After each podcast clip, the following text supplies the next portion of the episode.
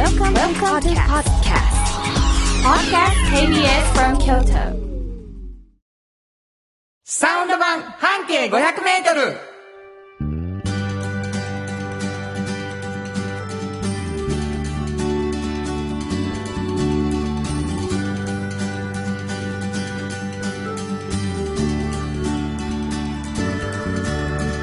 こんにちはフリーマガジン半径500メートル編集長の炎上真子です。サウンドロゴクリエイターの原田博之です。えー、6月22日、うん今週も始まりました、サウンド版半径500メートル。はい。ということでございましてね、はい。えー、初めて聞いたという方もおられたり、こんにちは言われてるけど、今朝やねんけどな、俺は、みたいなね、ラジコでも聞けるから。案外多いです。あ、そうですか。うん次の日の朝聞くとかいう声もいっぱい聞きます。あへー、うんおはよはい。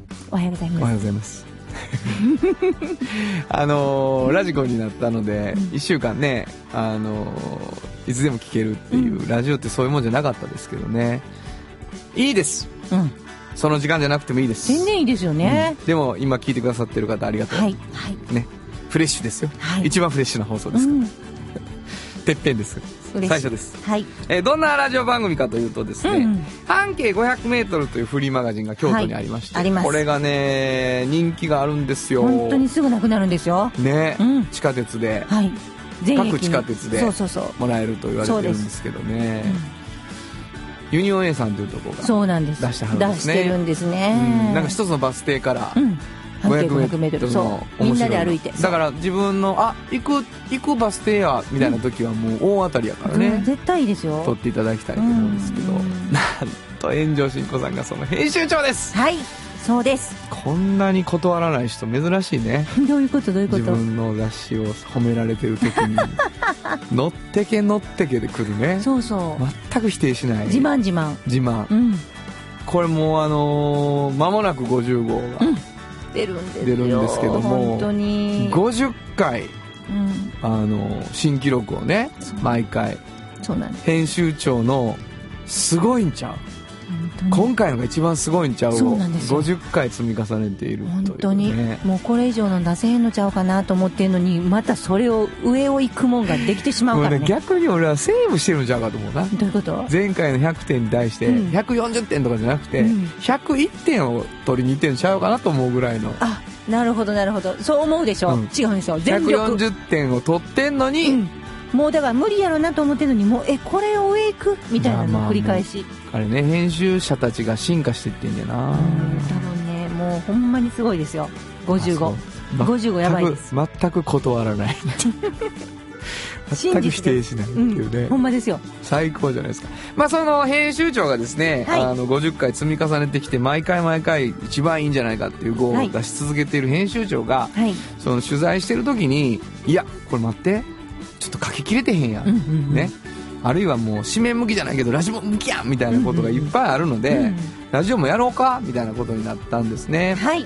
でまあ30分で始まったんですけれども1時間になってあれちょっと待ってもう一つ私出してるやんみたいな、そうそう。そう。なんていう？おっちゃんとおばちゃん。これがすごいタイトルですね、おっちゃんとおばちゃんというフリーマガジンこれ学生さん向けのそうなんですよ。大学に。そうなんです。まああの仕事が楽しくてたまらないって思っているおっちゃんとおばちゃんのね話を載せてね、うん。なんでそんな風に思えんのかと。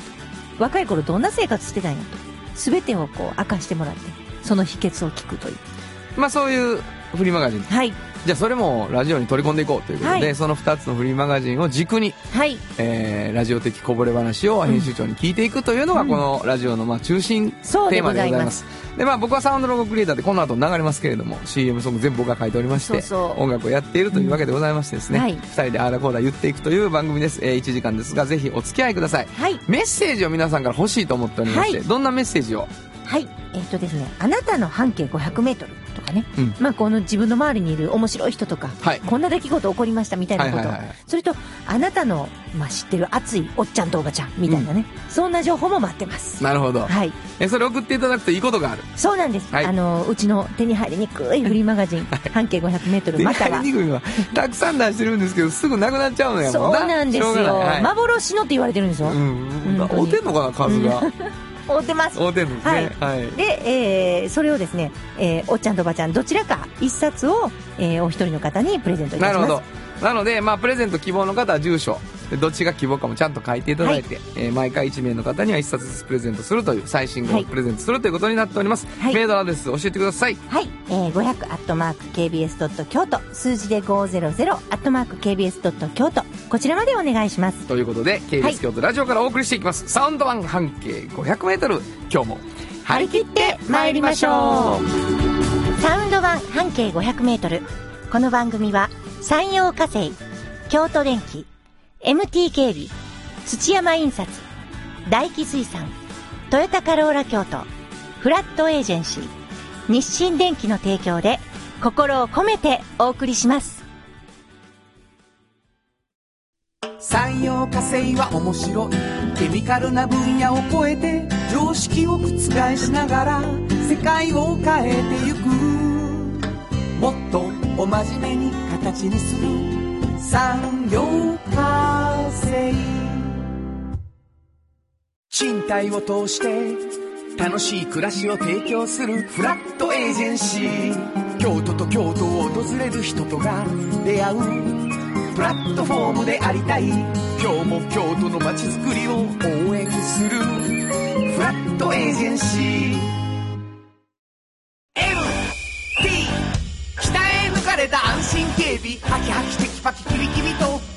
を持って信頼できる警備に努めます感動のあるセキュリティサービスも提供する株式会社 MT 新庫編集長の今日の半径500メートル。このコーナーでは京都市バスのバス停半径 500m のエリアをご紹介するフリーマガジン半径 500m 編集長援助新子がページに載せきれなかったこぼれ話を紹介しますはい。あのー、お便りをね、うんいただいてるんですようわ、嬉しい。えー、ちょっと読んでもらっていいですか？あはい。えー、ラジオネームびわこさん。りがとうございます原田さん、しんこさん、こんにちは。今日も楽しみながら聞いてますよこん。にちはこの間は、私の半径500メートルのメールを読んでいただきありがとうございました。うんそこでまさかしんこさんが、えー、私の紹介するお店を知っていたとは、食べて、食べられたことがあったとはびっくりしました。なるほどあ紹介してくれたやつをしそうです、そうです。知ってるって言ったらそうです、そうです。あの、多分、びわこさんやから、あの、フルフルのわらび餅のお店ちゃうかな。はなるほど、い。で、どのようなきっかけで来店されたんですか？他に何か食べましたか？なるほどね機会があれば原田さんを誘ってくださいねっていうことなんです誘が。ってくださいよいや、そうですね。あの、本当に、私はフルフルのわらび餅だけを食べてるんですけど、いつも。なるほどはい。連れてってくれるはい。なかなか高級店ですよ。あそうなのうん。ちゃんとした格好で行きましょう。ちゃんとしたあの、格好とか 本当に本当にち。ゃんとした格好してるししてますね。してすます。ごい言ってくるんですよ。そうなんです原さん、ジャケットですよ。原さん、ジャケットですよ。とかすぐ言ってくるんです。今日はやっぱりどっかの会社の社長と会うから、ジャケット着てくださいってね。ね。う。いうんことがあるんですよね。はいそうやって、あの、自分の半径500を紹介していただく。はい。そうすると、あの、進行が知ってる ケースもありますが、知らない、知らないケースだってありますからね、どんどんはい送っていただきたいと思うんですが、よろしくお願いします。どんな、今日は、今日ですか？はい。今日はね、あの、うなぎ屋さんです。おまあ、あの、これ、このコーナーはバス停は最後に言いますか？ら。そうそうそう。どこかのバス停から半径500メートルという取材をしたうん時に、しんこさんが、うんこれラジオで言おうっていはいうこぼれ話ですけどね。そうですうなぎ関係、うん京都ですよね、もちろん。京京都です都の市バスやから。京都のうなぎ。うん。でも、こんな、うなぎ屋さんを見たことがないと思うんですよ。こんなうなぎ屋さんを見たことがない。うんうんま、まずね、うなぎをそこで食べれないんですね。あの、持って帰るうなぎ屋さんです。わかります？テイクアウト。テイクアウト専門店。おうで、あの、見た目ね、染色工場なんですよ。おうだから、なぜかというと、染色工場でやっているから。で、うなぎっていう看板がちっちゃく出てるんですよ。染色工場ってことは、うん。あ、わかります？結どのあたりか。こう、あれだよね。うん。まあまあ西。だよね。うん。あ昔その辺は染色工場だらけだった。染色工場？うん。こう、染色工場？そう。あ染め物ー呉のね。服屋じゃなくて、違います。染色工場ばかり。西の方。そうなんです。ですええわかりまで。その人のお父さんがもう染色を辞めはったので、うん。そこの工場で、じゃあ、うなぎ買うこと屋した。そうなんです。うなぎを焼こうかと。で、ものすごい、あの、楽なんですって。広いから。そらそうやわねそうそうそえちょっと待って、テイクアウト専門店のうなぎ屋さんでう。、そうですも。ともと染色工場やったところで、うんうんうなぎを焼いてはんの。焼いてあります。さばいてね。さばいて。うん。買ってはいはらんの、うなぎは。買ってはいませんね。で、すごいのが焼いたものが並んでないんですよ。わかります？どういうことか。の？あのね、ここはね、電話でね、何時、何日の何時取りに行くので焼いといてって言うんですよ。そしたらそれに合わせて、さばいてや焼くから、取りに来はる人だけが来るんです。並んでないんです。並ばへんにゃん。そう。だからこれちょうだい、美味しそうやな、よう焼けてんなとかいうことは一回もないんですよ。そしたらどうしたらいいんですか？その、飛び込みではもう無理なんですか？待っといてって言ってやってくれはんねやろか。あのーそれもできますし、かなり待たないとダメですよ。いや、そうなんや。うん。だって、ね、でも、あの、基本的にはね、あのーここ、うなぎって絶滅危惧種でしょ？はいはいはい。だから、もったいないロスっていうのを出したくないんですよ。だあ、なるほど。余分にはあんまり置いてないんですね。なので、あの、まあ、朝来て夜焼いてって言われるかもしれんからっていうことはあるかもしれないんですけど、基本的には、その鳥、先にそうそうそうそう、先に予約しないとダ予メ。約する。うん。っていううなぎ屋さんなんですけど、うんこの女の方ね、女性なんや。あ、オーナーの方あ、ね、オーナごめんなさい。あのー。男性ですか？ー男性です。男性ご夫婦でされてます。お、ご夫婦。はいはい。安藤さんっていう方なんですけど、あのー学生時代に、うんもういっぱいアルバイトしてはったんですよ。はいはいはいはい。ガソリンスタンドで働いたり、とんかつ屋さんで働いたり、お好み焼き屋さんで、んどれ一つ面白くなくて、うん。何にもやりたくなくなるんですって、すぐやっても。はいはいはい。でも飽きてしまって。で、面白くないな何にも何にも面白くないって思ってて、で、大学を卒業して、普通の会社に一回働きに行くんですけど、その、ちょっと前に、働くちょっと前に、一個だけ好きなアルバイトがあったんですね。はいはいはそれが、うなぎ屋さんのアルバイトだったんです。全然うなぎ関係ないますよね。染色。そうそうそう、関係ない。家が、実家はそういう、あの、染色工場だったんですけど。で、その時に初めて、ちょっと面白そうやなって思ったんですよ。うなぎを焼くバイト。、さばいたり、もう全部手伝う対象のあ、を。ほなもう、あの、チュルッチュルってうなぎの、こう、逃げるうなぎを捕まえて、そうそうそ。で、さばいうて、そう、さばいて。で開いたやつを、あ焼く。焼き加減までやって。そうそうそう。で、唯一それだけちょっと面白そうやったんですって。うーんでも、まあ、大学卒業して普通の会社に勤めて。はいはいはい。で、勤めて、でも、その面白そうやったことがもうね、焼き付いて離れなかったんですよ。はいはいはいこの人。うんなので、すぐ会社辞めて、その、アルバイトしてたうなぎ屋に修行に行くことにしてはるんですよ。おっと、すごいですね。うん。ほぼおっちゃんとおばちゃんじゃないですか。ちょっと似てますね。うんそれ、そういうところで言うと。そうです、そうです。で、行って、でもう朝早朝からそれね、嘘、これすごいのがね、面白いことやな人早朝から来れるんやなと思って。そうやな。何してもほら、普通長続きしひん人ってうんそういう早朝から働けへん人と思われがちでしょ？そうですね。でも違うんですよ。出会ってなかっただけ出会ってなかったね。だけ。で、朝から、もうみんなが来る前から、掃除から始めて、はいはいはいで、うなぎさばくことからやって、っていうのをやって、独立しはるんですよ。へえ、すごい。うすん。ごいでしょ？で、奥さんと一緒に、あの、最初、あの、ちょっと違う場所でやってはったんですけど、はいお父さんの工場閉めはるから、そこでやろうっていうので、戻ってきはったんですね。おうち、うちで焼くぞ、言って焼くぞ。って言って。なんていうお店？あのね、藤安。藤安さん？うん。これ藤安で調べたら、もひらがなで藤安で出てくると思いますう、う。なぎでご予約して食べれる。はい。うん。バス停わかります？全然わからへんよ。全然わからへんけど、うん。これ、どう、その西の方の町で、うん。なんで見つけたんですか？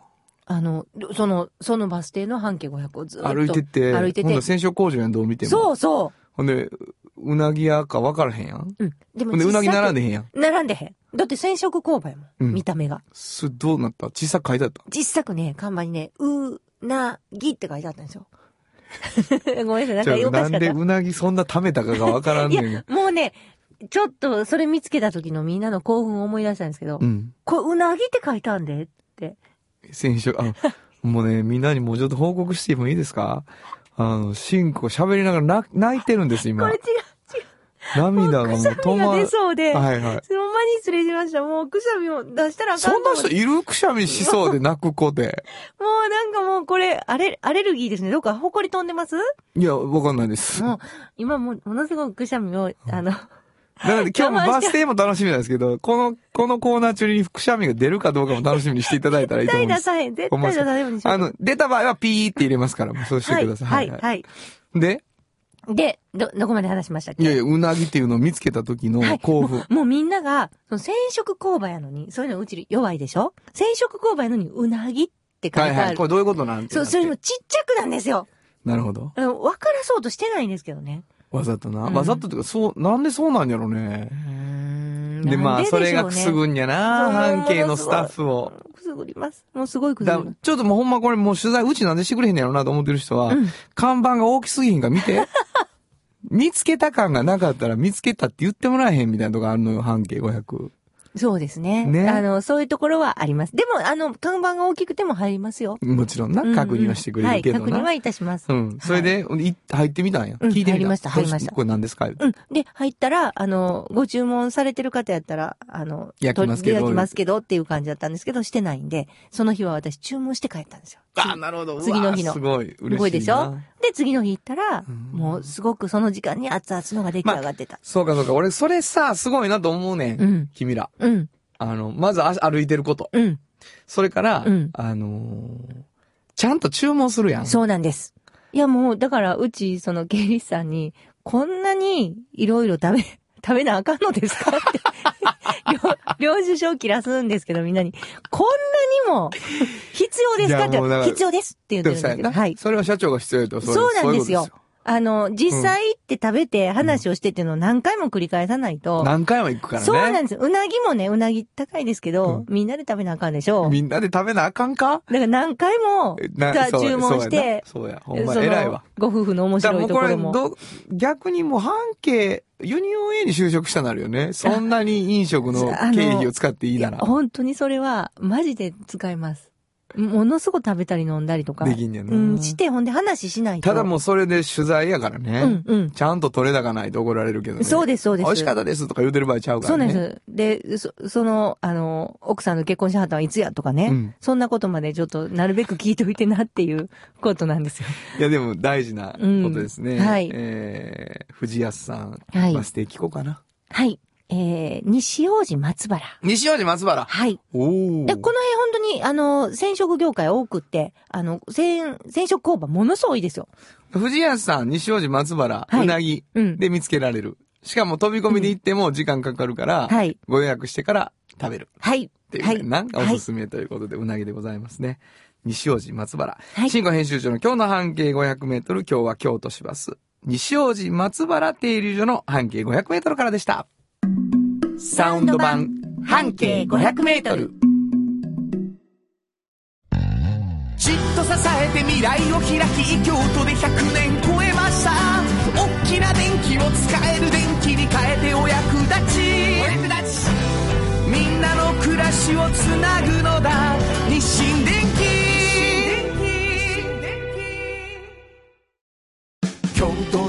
がる出会いのバカローラ京都で乗り継ぐ思いつなげるつながる助け合う。一緒に京都を応援します。ゆっくり走ってもっと近くに「トヨタカローラ京都」歴史と未来すり込み。京都を伝える。土山印刷支え合いが育てる。潤いある会社土山印刷原田博之の、音楽機構。えーこのコーナーはいろいろなシチュエーションでお聞きの方に向けて、原田博之が独断と偏見で自身の曲をお届けするコーナーです。今日はどんなシチュエーションですかね？シチュエーションというか、あのー実はこう、毎月一曲は新曲を発表しますっていうのをね、言ってた言ってた。言っちゃって、うんあの、6月もだんだんこう、くれていきよるわけですよ。はいはいで、あら、新曲の発表してないわってうんいうことで。うん思い出して。はい。で、あのーなんか自分ができる新曲、実はあのね、全く皆さんに発表していない新曲が、うんうんうん。結構3、4ヶ月は大丈夫なぐらいありまして。お、っていうのは、あのーレコーディングを今しててですね、うんうんうん。7月の終わりにあの、レコ発ライブっていうのがあるんですけど、えっと、それに向けてもう大詰めという感じで、日々、自分の新曲たちと戯れておりまして、はい。で、まあ、あの、ギター一本の曲っていうのは、今回は一曲ぐらいなんですけど、はい。えっ、と、もともとギター一本で作るのでね、うんうんうん。あの、ギター一本で弾いて、アルバムはまた全然違うものになるけど、はい弾いてもらうのがいいかなと思いますね。うんうんあの、ちょっと、あの、難しい曲です。あ、どう、どういう意味ですか？難しいっていうなのは？んかこう、抽象的なことがうん。ずっと続くから、うん、歌詞の中で。そうそう、んんん理屈っぽい歌なんですけど。あああ、そうなんですか、は私好きそう系やね、それはり。がとうございます。うんあの、単純なことを言っていて、うんえっ、と、タイトルになってますね。あ、それが。はい。それそれを一生懸命、一生懸命難しく言ったみたいな曲でなるほど。なるほど、なるほど。はい。えー後悔は未来のためにというはい新曲なんですけども、はいえー聞いてください。はい。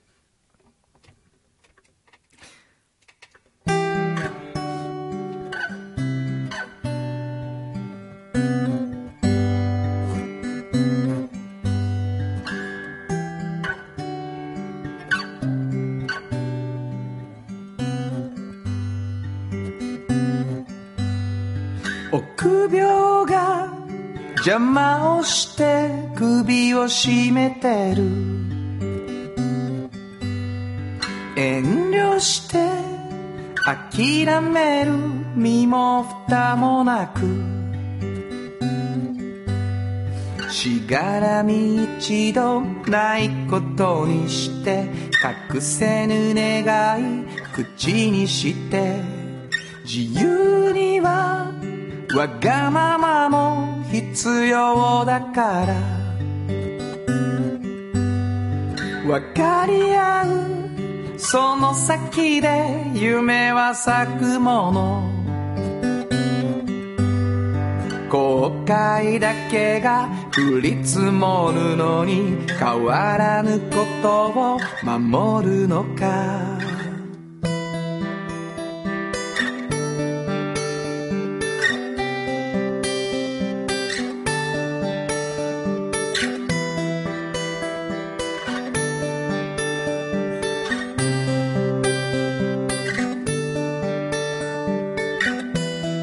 何のための涙だろう。何のための悔しさだろう。何のための痛みだろう。何のための苦しさだろう。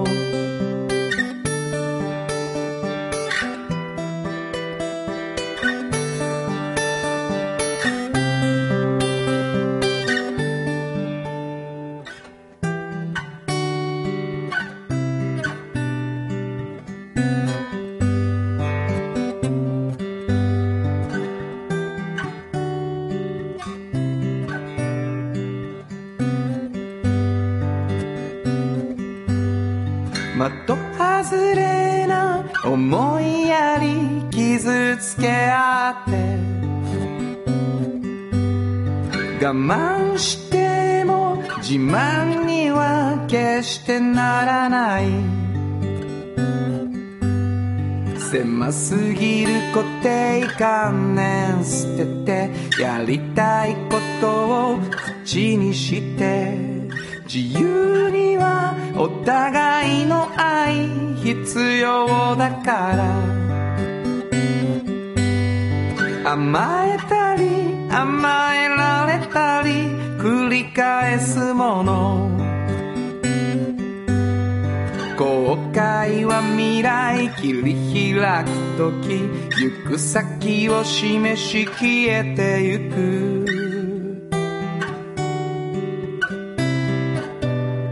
消えてゆく。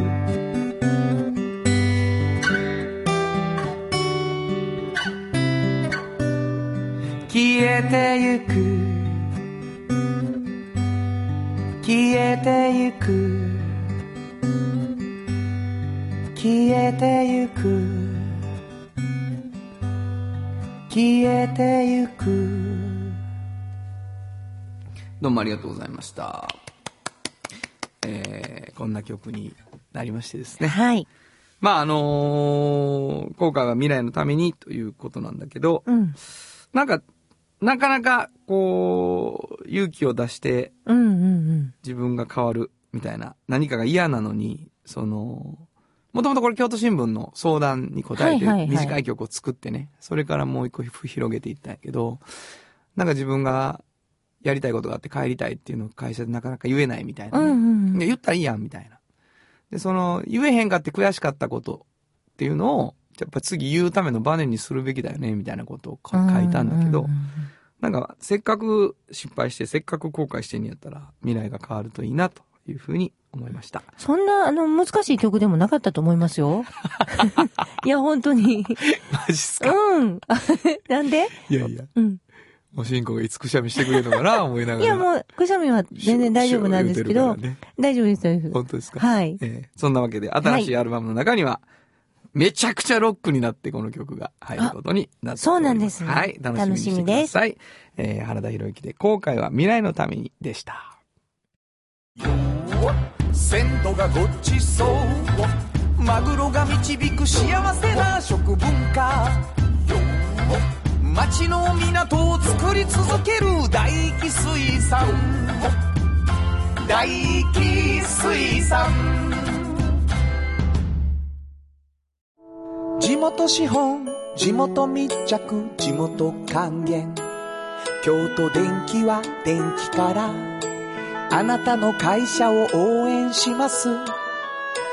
ポジティブなエネルギーに変えよう。京都電気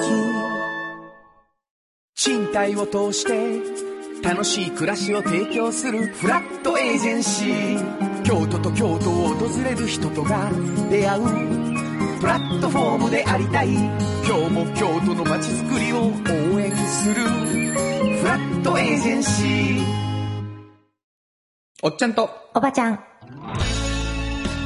のコーナーでは仕事の見え方が少し変わるフリーマガジン、おっちゃんとおばちゃんの中から、毎日仕事が楽しくてたまらないという熱い人、またその予備軍の人々をご紹介します。はい。まあ、あの、おっちゃんとおばちゃん。自分たちの未来予想図としてのおっちゃんとおばちゃんを、こう、こんなおっちゃんとおばちゃんになれたらよくないっていう人を紹介していくっていうことだと思うんですけどね。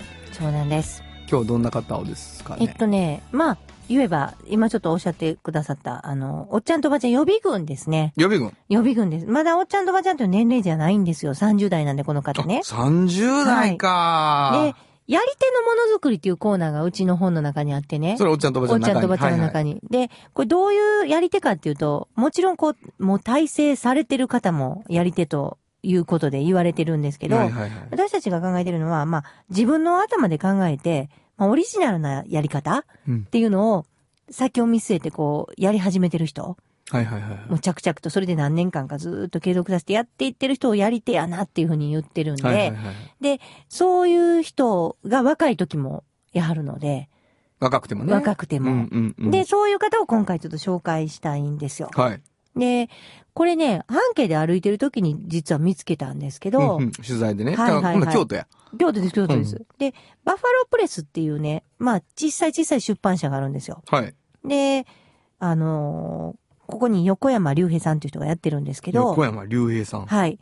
原田さん、あの、カメラマンと写真家の違いってわかります？うわ、難しいな。カメラマン構難しいと写真家。そうそうそえっと、写真家は、うん自分の撮った写真が作品でう。、うんうん。カメラマンは、うん写真を撮ってあげることが仕事。そうですね。あのーまあ、そう、ず大体会うてるんですけど、あの、カメラマンって言うと、こう、頼まれてね、これをこういうふうに撮っといてくれとか、撮ってくれとか言って撮るでしょ？まあ、そういうことですよね。で、写真家っていうのは、本当に自分が、こういうものを撮りたいって自分が思って、ニーズがあるとかじゃないんですよね。自そうですね。分の、まあ、表現方法の一つ。で、こういうものを撮って、で、発表したいっていう感じじゃないですか。この、写真家の方って、なかなか売れるまでそうやろうな。大変なんですよ。うんで、この人たちが食べていこうと思ったら、もう写真集を出すしかないんですね、実は。でしへえ、なるほど。はい。あの、個展開いて、まあもちろん買ってもらえたらいいんですけど、それまでに一回見といてもらわないと。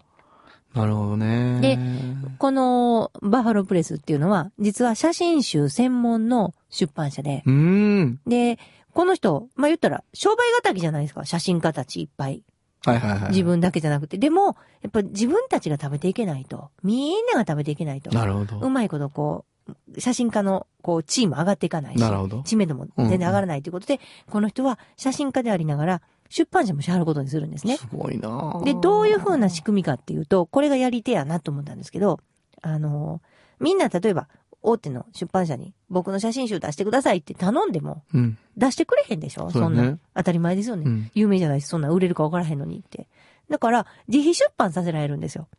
大体の場合は。大体の場合はうんで、これ結構お金かかるんですね。そうですよね。うん、百万かかったりする時もあるんで、で、この人どうしたかっていうと、すり台、ものすごい少ない数、100冊だけ作ろうと。うん。ものすごい写真の印刷する小ロットでやってくれるとこ見つけて、はい。安いところ。で、そこで大体、まあ、えっ、と、例えば10万から20万の印刷費がかかります。ページ数にもよりますけど。で、それを負担してもらうんですね。写真家にね。自分の写真集。で、原田さんが、例えば自分が写真家で、私に、バッファロープレスが私としたら、私に15万ぐらい渡すんです。10万円と15万。で、それでまずするでしょ。で、吸ったものを、一冊例えば3000円で売るとするじゃないですか。だから、100冊で30万。15万なったところで、そこ以降は折半するんですよ。バッファロープレスと。あ、なるほど。そしたら、一応入るじゃないですか、お金は。はいはいはい。っていうことを、いっぱいいっぱいいっぱいやってるんです。なるほどね。すごいでしょ？すごい。これ、あのーすごいかっこいい写真家の、あのー写真集がいっぱい出てるの。バッファロープレスおかはからげでな。おかげで。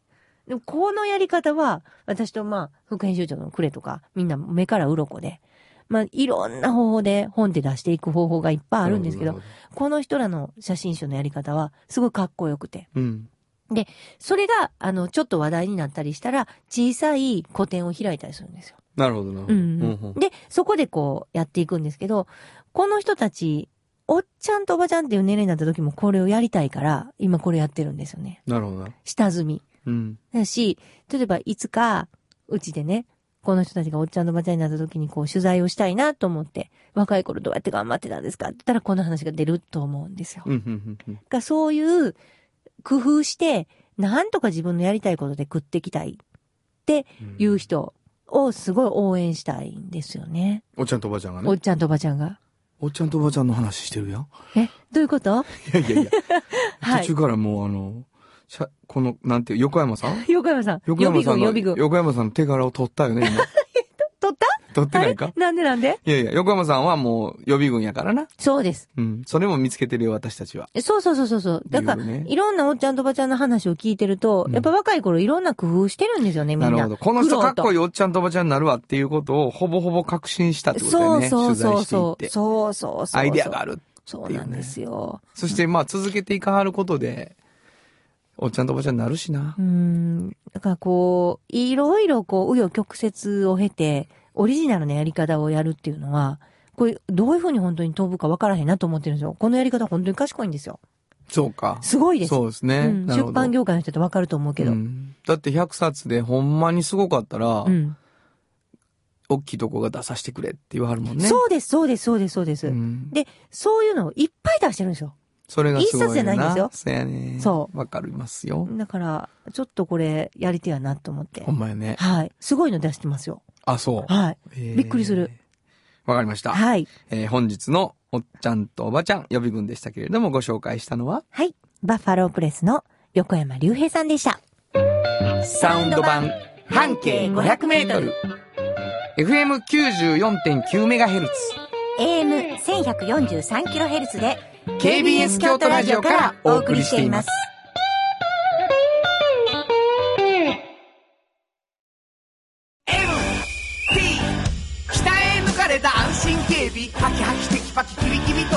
誇りを持って信頼できる警備に努めます。感動のあるセキュリティサービスも提供する。株式会社 MT 歴史と未来すり込み。京都を伝える。土山印刷。支え合いが育てる。潤いある会社。土山印刷。じっと支えて未来を開き京都で100年超えました。大きな電気を使える電気に変えてお役立ち。お役立ちみんなの暮らしをつなぐのだ。日清電気原田博之のサウンド話。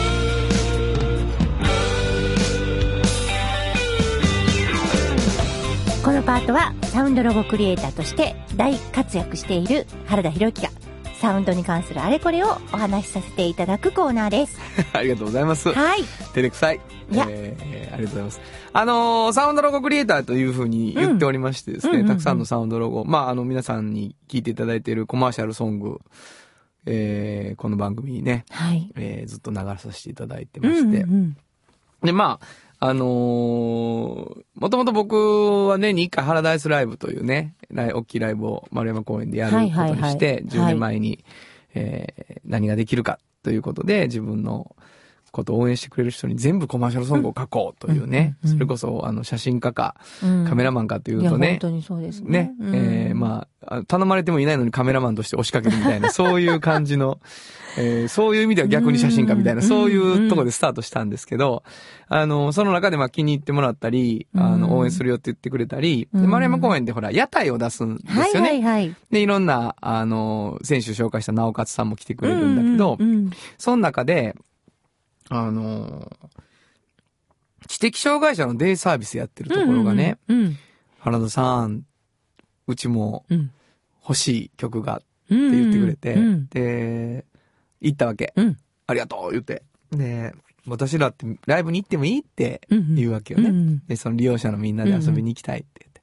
え、来て来てって言って。でも、結構その知的障害者のみんなで行くとさ、うんあの、大変かなとかって言うから、もう全然大丈夫やでって言って、うんうんその、なんかそれを大丈夫やって言える会場を作る方が主催者として大事やなと思っててさ、はいはいはいあはい。で、子供ももう走り回ってるやんか。うんで、俺ももうちょ、音楽聴いてよみたいな気持ちになることもあるわけ。子供がもう、わー言うてたりするから。うんだけど、なんか結局子供連れのお母さんが久しぶりにライブ行きましたとかって言って、聞けましたって言ってくれることもあったりとかしてさ、うんうんもう、あの、ぜひ来てよっていう話になってんね。ほんなら、あの、わかった。じゃあ出店するって言って。うんうん。ほんで、その、みんなで、利用者のみんなで、ハラダイスのなんかね、あの、なんていうかな、紙粘土でこうメダル作ってくれたりとかして、うんうんうんそれを出店して安く売ったりとかするっていう、ブースを持ってくれるようになって、はいはいはい。毎年ハラダイスにはそのホップさんっていうところが、うんうん。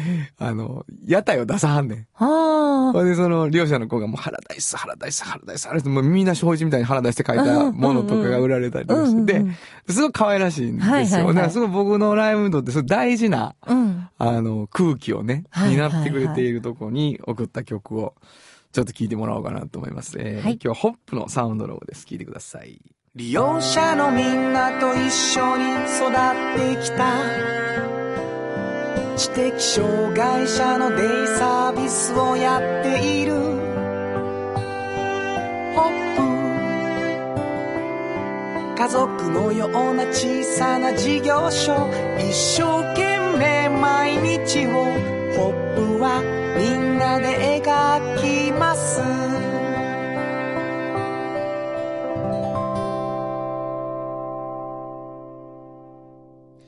ちゅうことでね、うんあのーまあ、去年なんかクッキーとかで、はい。ハラダイス、ハラダイスって開業されてたりとかするね、クッキーが。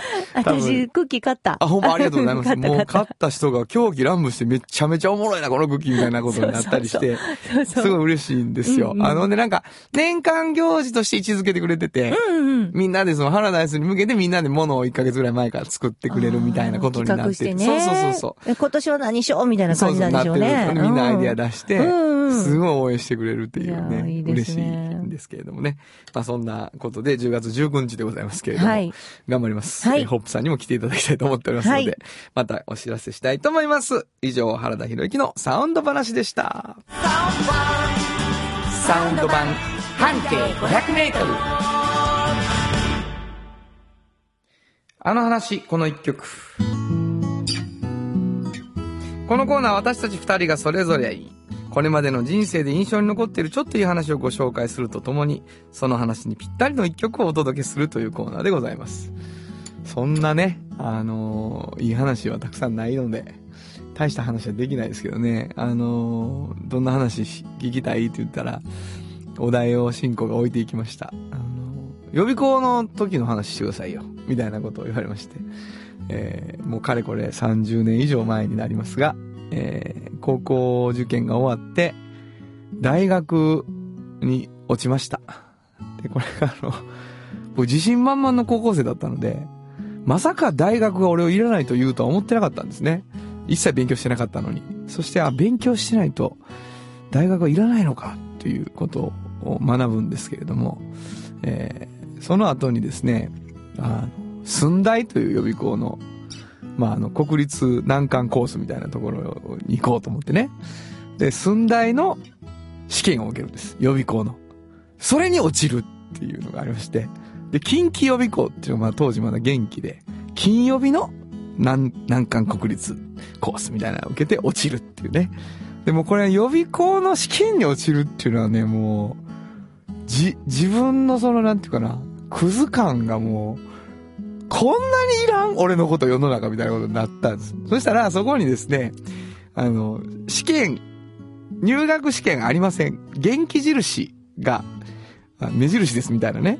京都学院予備校っていうのの、あの、お知らせがうち来てたわけです。で、俺なんかわかんないけど、そのお知らせだけ取ってた、捨てずに。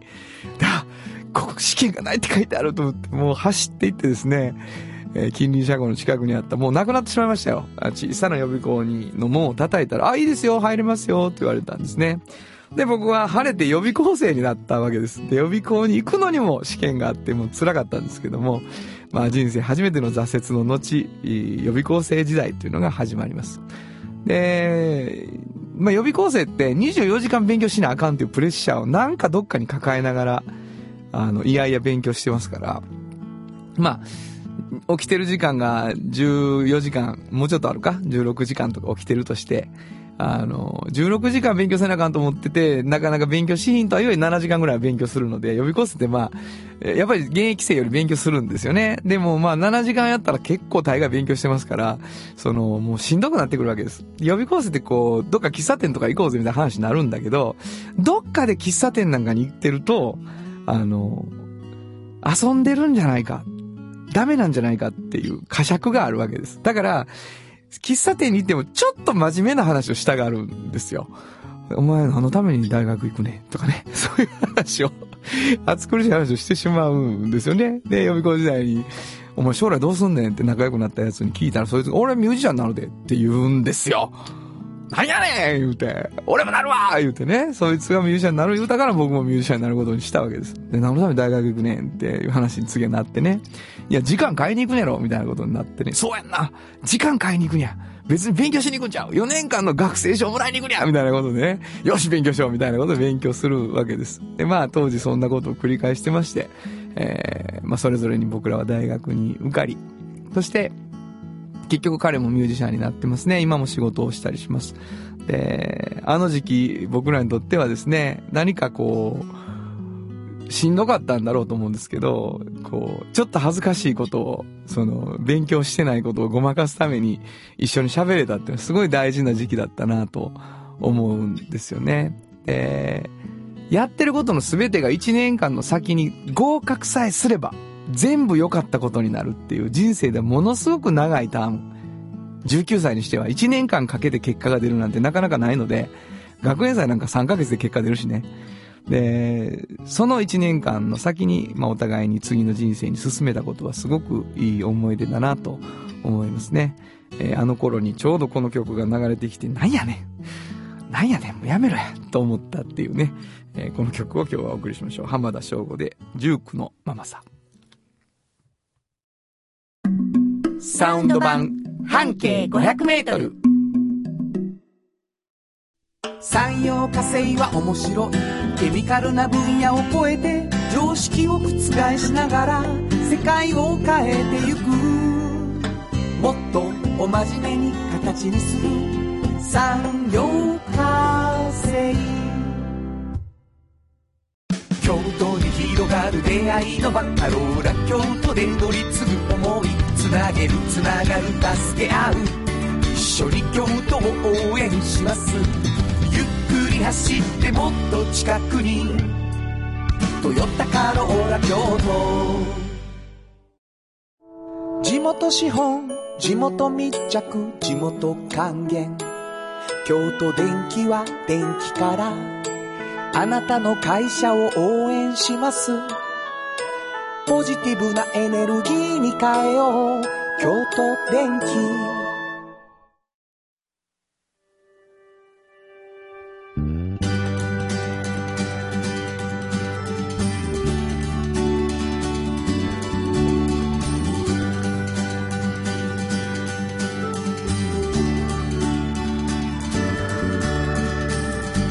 誰にも気づかれずそこにある。なこだわりと哲学を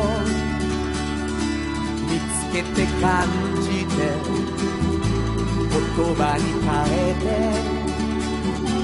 みんなに届けてみようかな。一人の職人が歩み来た。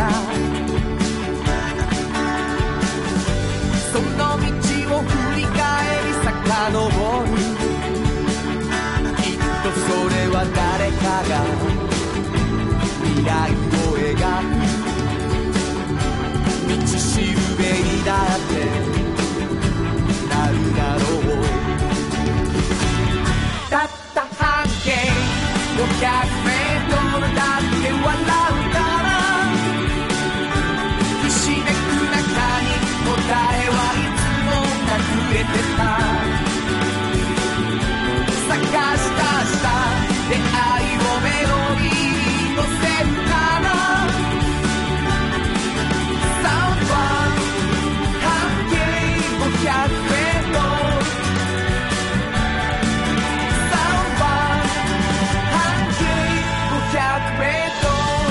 あっという間にエンディングでございます。はい。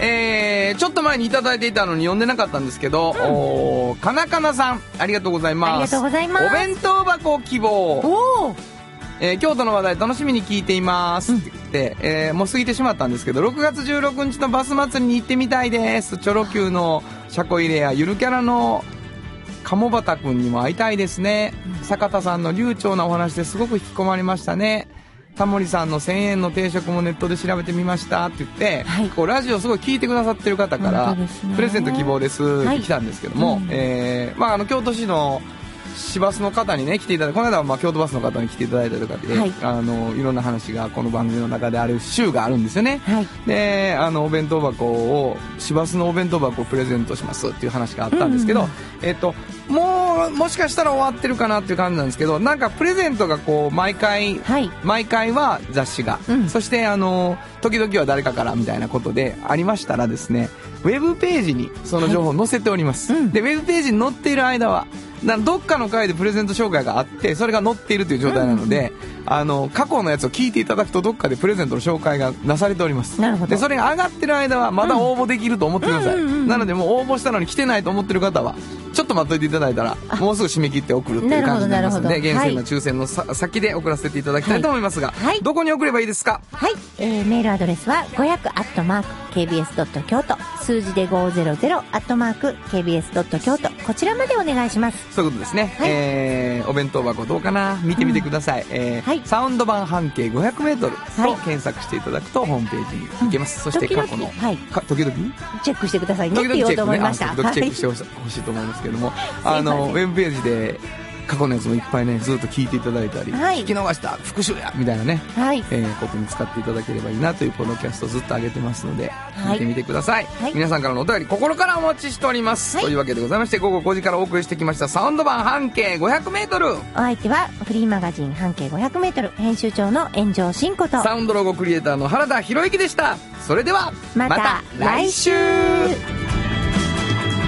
サウンド版半径 500m この番組は山陽火星京都電機 MT 警備土山印刷大気水産トヨタカローラ京都フラットエージェンシー日清電機の提供で心を込めてお送りしました。